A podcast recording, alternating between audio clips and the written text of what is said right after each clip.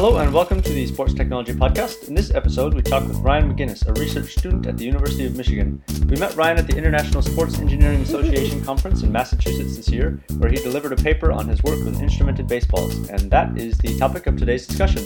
Enjoy! Hello and welcome to this week's edition of the Sports Technology Podcast. My name is Mike, and with me again today is Henry. Hello. And our guest today is Ryan McGinnis. He's at the University of Michigan, and he's doing some cool stuff with instrumenting baseballs for pitchers training and, and other applications. So, Ryan, welcome to the podcast. And before we kind of get into the to the meat and potatoes of, of what you're working on, why don't you just introduce yourself, tell us a little bit about where you're from and, and how you ended up at Michigan. Okay, great. Uh, thanks for having me today. It's a good opportunity. uh, originally, I guess I, I grew up in uh, in Vermont um, playing a lot of sports. And uh, I went to college at a, a, small college in Pennsylvania called Lafayette, um, and then did some sports research there uh, on the golf swing in particular. Um, and then applied for grad school. And Michigan was the place that I got in that also happened to do sports research. So I thought it was a great fit. Um, kind of we we got introduced Henry and I got introduced to you through the International Sports Engineering Association conference. You did a pretty cool presentation on some of the current work you're doing with instrumenting a baseball. Can you just um, give us the history of that and, and how you got involved? Yeah, absolutely. So um, when I came to Michigan, uh, there was a uh, I guess he's a hand surgeon here by the name of Neal Chen. He's no longer at Michigan. I think he moved to uh, the University of Pennsylvania. But anyway, uh, he did a lot of work looking at, um, or I guess repairing pitchers' pitchers' hands and and uh, and wrists, and wanted to develop a technology for um, basically assessing how well they were. Uh, coming back after surgery, how well they were rehabbing, and, and when um, they sort of reached the same level that they were at before the surgery. Um, so that's how the project started. And, uh, you know, for the first six months, we were sort of uh, focusing on that. And then um, and and we sort of realized the limitations of the technology that we had, and and so it sort of developed into its own pitcher training uh, tool as opposed to uh, a tool to assess rehabilitation. Got it. And can you just give us an idea of what the what the baseball looks like, and and what do you hope to kind of do with it? Yep. Yeah. Absolutely. So. Uh, the baseball is is really looks just like a normal baseball, uh, except on the inside there's an inertial, there's an inertial measurement unit embedded inside of it, and so uh, that inertial measurement unit uh, gives you three axis sensing of acceleration and three axis sensing of angular velocity, uh, and so you use that to um, to basically get useful information about a pitch. So what we do in particular is we try to understand uh, the orientation of the ball during the pitching motion, uh, the angular velocity of the ball, and then also the ball's velocity during the throwing motion. Um, and so those three quantities, uh, specifically at the instant of release, when the pitcher um, sort of releases the ball and it travels to the catcher, uh, they determine how the ball is going to break um, during that free flight, free flight phase. Uh, and so we try to, to track those quantities, see how they develop during the pitching motion, and then ultimately uh, how they give you information about um, the break of the ball. So if you look at like a curveball versus a fastball, uh, those three quantities um, sort of specify the difference between them. Uh, and so you can have a pitcher uh, look at those values at release, and that'll show them uh, sort of how well they're throwing a curveball and then how consistently they're throwing a curve. Perfect. So one of the questions I had is like, how do you actually kind of put the instrument in, or put the accelerometers or the instruments in the ball? Like, can you just describe that process? I saw some of the pictures that you presented with, but I think it's a pretty cool process that you had to go through. Yeah. So um, you know, it's not exactly exactly the most ideal situation, right? You're trying to trying to embed this little sensor inside of inside of a baseball and put it back together in, in almost exactly the same way that it was before. Um, so luckily with with baseballs nowadays, um, at least the cheaper ones, uh, when you unstitch the leather cover, what you see inside is actually a, a you know a pretty large cork and rubber composite core. Um, it's basically the same diameter as the baseball. There's a couple windings of string on top of that, and then the leather cover. Um, so what we did is we we unstitched that leather cover, cut that big cork and rubber core in half, uh, then machined a little pocket for our IMU, glued the IMU in there along with a battery and a switch, glued the two halves of the cork and rubber core back together, and then stitched the whole ball back up. So you end up with a baseball that looks you know a lot like a normal baseball. It just happens to have an IMU on the inside. And are you are you able to to charge it still somehow, or is it um, is it kind of a one time use deal? Uh, yeah, so there's uh, we include a little a little switch that um, that we sort of embed towards the outside of that rubber core, and then we cut a small hole in the um, in the the cover of the ball so you can access it with uh, basically like a headphone a headphone cord plug, um, which you can get power then to the battery and charge it that way. So when you were kind of first testing these with kind of in the lab and then I assume with players as well, like what were some of the unexpected things that you kind of came across and that you didn't think of right away? Yeah, so so the, I guess the main the main thing we didn't think of was that um, you know pitchers actually spin the ball really fast, right? So the angular rate sensors that we use measure up to 2,000 degrees per second. You know, which which seems like it would be plenty of measurement range to to fully measure a baseball pitch. Uh, it's certainly you know faster than most other objects spin. Um, but it turns out a, a, a fastball pitch, a fastball in, in, Major League Baseball is actually spinning at something like 15,000 degrees per second. Um, so it's, you know, way in excess of whatever the measurement range of the gyros we used actually was. And that was probably the most surprising thing for us is that you can't actually measure a real baseball pitch with um, the sensing technology that was on the market uh, when we first started. Um, since then, there's been some developments that that, have, that will now allow that to happen. But that really like that quantity that the baseball, the spin of the baseball when it's released from the pitcher's hand is really a quantity that people are trying to to measure accurately, and it isn't necessarily the most easy thing to do. What's kind of the state of the the kind of training market now? Like, how would people go about measuring this sort of stuff if they weren't instrumenting the ball? Is it like motion capture or um, kind of some other type of of measurement te- techniques? Yep. Yeah. So uh, there's a company called TrackMan, um, and they use a Doppler radar technique, um, and, and, they sort of popularized that with with actually uh, it's like a golf ball launch monitor, um, and so they've applied that technology that they originally created for golf to to baseball pitching, um, and they and they can get some spin information with that. Uh, but then other than that, it's really sort of relegated to motion capture. And there's been, you know, scientific studies that have used motion capture to look at how the ball spins during flight. But that's really, you know, that's sort of tough to apply in most situations, right? So, you know, motion capture systems, for those that aren't familiar, you know, you have a collection of cameras that are tracking the 3D position of a set of markers. And in this case, those markers happen to be on the surface of a baseball. Um, but, you know, it needs to be a calibrated setup where uh, the cameras need specific lighting conditions. And in a lot of cases, that's going to be tough for you know a baseball pitcher or baseball coach to set up on a field um, if they're not already in a laboratory.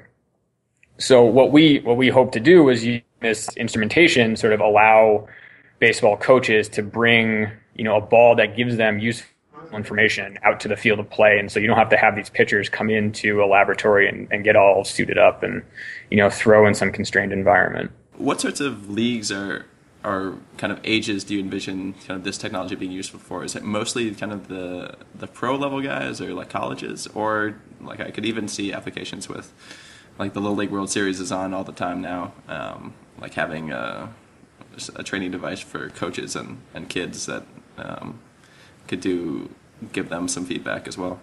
Yeah, absolutely, absolutely. You know, I think it's the, the information you get from it is useful no matter what your what what your level of development is. Um, that being said, it's you know sort of important to note that in its current form, our technology cannot measure uh, you know the vast majority of pitches because the angular rates can't actually be sensed. Um, luckily, thanks to developments from uh, analog devices, which is a MEMS you know sensor manufacturer, uh, they now produce angular rate gyros that measure up to 20,000 degrees per second. So you can measure uh, virtually all baseball and softball pitches. So uh, with the advent of those gyros, you know, this technology is extendable to you know, no matter no matter what your level of baseball pitching is, right? It'll it'll work to measure that. Um, but then developmentally wise, uh, there's um, there's no there's no one that wouldn't benefit from the technology. So this this project kind of had an, an, an, what seems to me is a, an unusual start in that it um, seemed to have a very specific uh, application in mind, but there are clearly many more.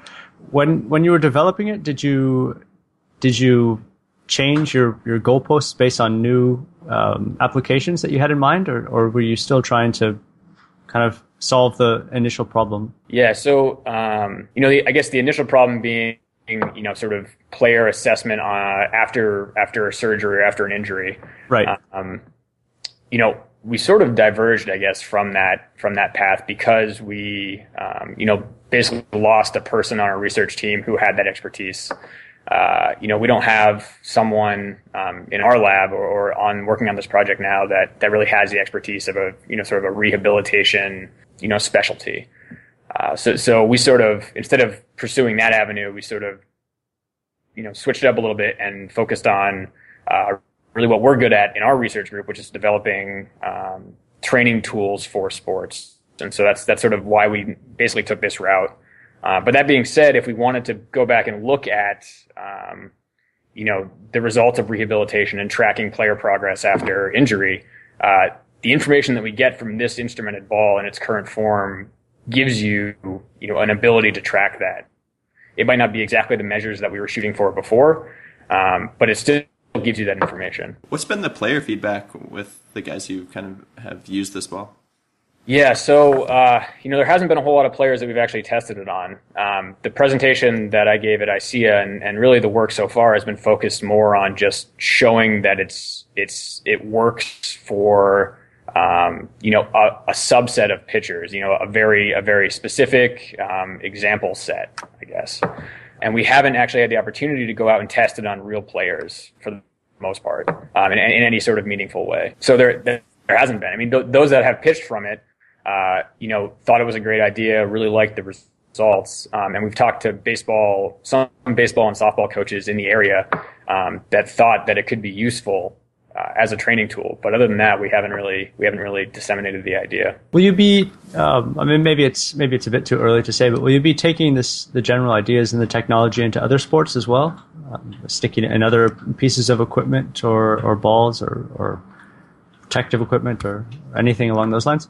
Yeah, absolutely. Um, so, so I guess sort of taking a step back here, what we typically do, the projects that we typically investigate in our lab at the University of Michigan are um, uh, sports training applications uh, using inertial measurement units. Uh, so we've done work with um, basically strapping inertial measurement units onto golf clubs. Uh, so obviously into baseballs and softballs, like we're talking about today, but and also into 10 uh, pin bowling balls.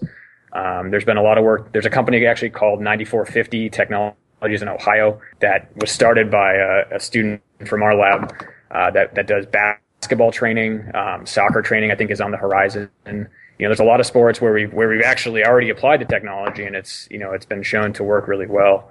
Uh, but then also going forward, applications like American football, uh, you know, could be really interesting, um, both for quantifying how the ball is thrown and how it spins during flight, but also, um, you know, inertial sensors for quantifying impacts. All that kind of stuff is definitely an interesting application. Um, and then even even beyond sort of these ball sport applications, if you look at um, inertial sensors for looking at how people run or how people, you know, you know, sort of anything, any sort of human motion application uh, involving sports is typically where we try to focus, and it's sort of you know an open playing field. I think one one thing, just just me thinking, I guess, is it would be a fantastic tool for research, uh, for development of, of balls and, and, equipment like that. So that could be cool yeah. to look for in the future as well. Are yeah. there any um, are there any technological hurdles that you're kind of waiting for? Like, do, will there be a time when you can get an angular uh, sensor that's fast enough? Is this something that that you, you anticipate will happen soon, or? Yeah, that, that time that time is now. Great. Uh, yeah, yeah. Analog analog devices just released uh, an angular rate gyro that measures up to 20,000 degrees per second. Um, and I suspect that the other MEMS sensor manufacturers will sort of follow suit. They've, they've, it's actually interesting. The, um, so on, on, the spec sheets that you get from these, from these MEMS sensor manufacturers, they list possible applications. Um, and on this, on this spec sheet for this gyro, you know, number one on that list is sports training applications. Um, and then, and, you know, never seen that before, right? So, so for whatever reason, these, and I think it's a great reason, but for whatever reason, um, these MEMS manufacturers have identified sports training applications as a, as an important application that you know warrants the development of this gyro, and I'm glad they did it because that lets us put it in our baseball and actually measure real pitches. Um, yeah, but great. you know, yeah, absolutely. So that's I mean that's the largest technological hurdle. Um, you know, we could always go for faster sampling rates, but you know, that's sort of maybe not really necessary. The measurement ranges are really what what what were the issue and and now no longer are. Very nice. So, kind of where are you in terms of your research? Where are you hoping to to bring the technology and and sensor and instrument up to before you kind of finish? Uh, yeah. So. Um, I have probably about a year left ish, and uh, and I think you know what I presented at ISEA and, and sort of where we at where we are at with the with the baseball and softball research is we've we've developed this tool that we think works really well, um, and, and you know it's sort of the time where it, would be great for uh, someone to do you know a player study and to look at um, you know, using how how how you know what sort of data can you get for real pitches from this technology, and and you know how useful is it for training. Um, but I don't think that necessarily is is where I'm going to go with it. Um, I've sort of looked diverged a little bit, uh, mainly because of um, the issues with the with the technological hurdles that we you know just discussed. You know this this this day the stuff that I presented at ISEA was probably you know the first two years of my PhD. So um, you know it was sort of older, uh, and I've since sort of tried to get more into using inertial sensors uh, in more like human biomechanics applications, um, and then specifically translating IMUs and human biomechanics into looking at sports motions. Um, so I think we're going to look at uh, the biomechanics of football passing, um, both with an IMU in the ball and then also an instrumented arm for the uh, the thrower. So that's sort of where I'm going with it. We sort of left the baseball and softball research where it was because of the technological hurdles. So, the, we're talking mainly so far about um, research and, and, developing training and such, but are these the sorts of things you could imagine would become commercially viable within the next few years as technology cheapens? Like, could could do you imagine someone buying a ball that has this system in it, or or buying something that they strap on themselves to get their their arm motions? Yeah, absolutely. Absolutely. Um, you know, the beauty of the beauty of IMUs is that uh, you know it doesn't really require you know a trained person to use them, right? It's sort of strap it onto yourself, move your body in some specific ways, and then you're getting meaningful data out of it. I, I definitely envision in a lot of applications, uh, you know, sort of the ability for people to buy these IMUs um, from very cheaply, right? So, so the IMU that's in in the baseball uh, that you guys saw in pictures, um, you know, is so you know it's sort of outdated now, but you probably you probably could get one of those nowadays for I don't know thirty bucks, forty bucks, something like that. It's very affordable technology. Um, the sensing components that are on the board are like you know three, four, five dollars a piece. It's not it's not something that you're paying a thousand dollars for. It's something you're paying you know thirty or forty dollars for, which makes it very affordable for a you know, for a for a technology to be marketed and produced by some company and sold to actual end users. That's great. Do you Sign have any? Yeah. Do you have any plans to? Are you going to kind of keep involved on that route when you finish, or as you finish up? Um, you know, I don't know. I don't know. I, have sort of been uh, weighing my options. I guess. Uh, I think I think it's an interesting it's an interesting avenue to pursue. Um, and I think there are companies that are interested in licensing this technology for for for doing that. And I'm not sure that um, necessarily that I would want to do it, but that doesn't mean that it's not a good idea and other people aren't running with it. So yeah, I absolutely love the idea, and the, the work sounds awesome. So um, Henry, do you have any other questions? I think that was uh, uh no, I think that, so. yeah, I think that's good yeah, this is great. So really interesting work. So uh, thanks, Ryan, for, uh, for your time. And that is the episode. Thank you, Ryan, and thanks, listeners, for listening. For more information, check out our website, sportstechnologypodcast.com, and remember to follow us on Twitter at SportsTechPod. Thanks. Bye.